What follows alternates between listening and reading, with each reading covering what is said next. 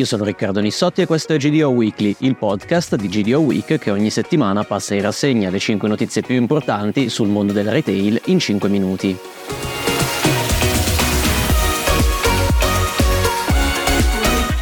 VéGé illustra i piani commerciali e di marketing per il duemilaventiquattro con focus su diversi temi, a partire dallo sviluppo del nuovo progetto di business intelligence al servizio delle imprese del gruppo e dalla ricerca di una maggiore qualità dell'offerta.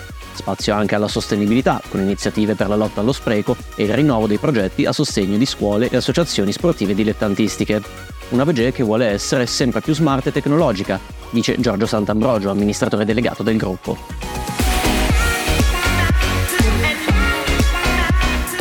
Unes avvia il rebranding della sua rete di vendita, che avrà Unes come unica insegna. Sotto questa firma convergono tutti gli store al momento attivi con U due Supermercato e U Come Tu Mi Vuoi. La novità si accompagna al lancio della nuova loyalty app, con iniziative per fidelizzare il cliente, tra cui la possibilità di fare la spesa online e ritirarla presso i punti di vendita abilitati al servizio, o ricevere coupon digitali e beneficiare di sconti.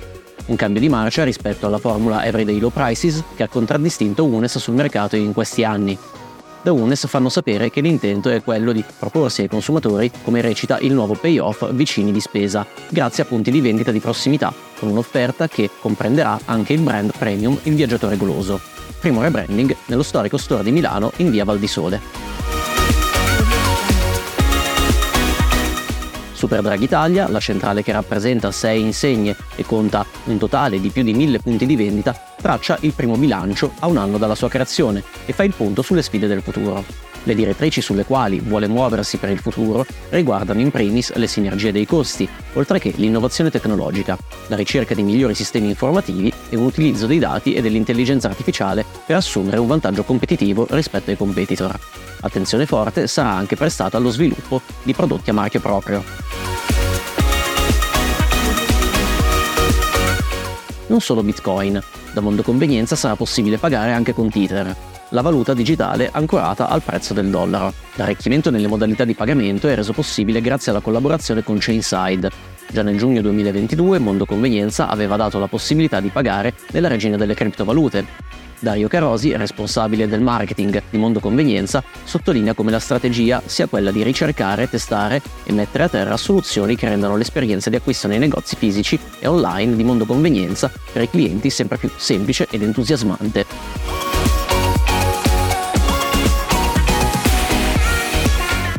Martina Strazzer, content creator da un milione e mezzo di fan su TikTok, porta la sua Amabile Jewels all'interno di Rinascente a Milano. Per tutto il mese di dicembre, nell'ambito del progetto Jewel Market, che unisce importanti brand del settore, il marchio di gioielli fondato da Martina Strazzer avrà un temporary store al quinto piano. È il primo punto di vendita fisico di Amabile, dopo anni di vendite solo online.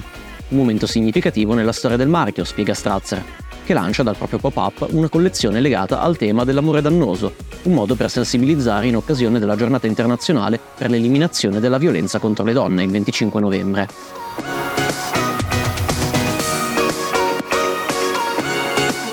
Per finire, due notizie dagli altri nostri magazine. Su Markup ci occupiamo del primo incontro dell'Associazione Donne del Retail, che dà impulso a una rinascita del settore più equa, inclusiva e per questo più capace di innovare, l'alba di un nuovo empowerment femminile per il settore. Fresh Point si concentra sul pericolo sventato per l'ortofrutta e quarta gamma, dopo che il Parlamento U E ha passato un regolamento sugli imballaggi senza includervi il divieto di confezionamento sotto il chilo e mezzo. Ci sentiamo alla prossima!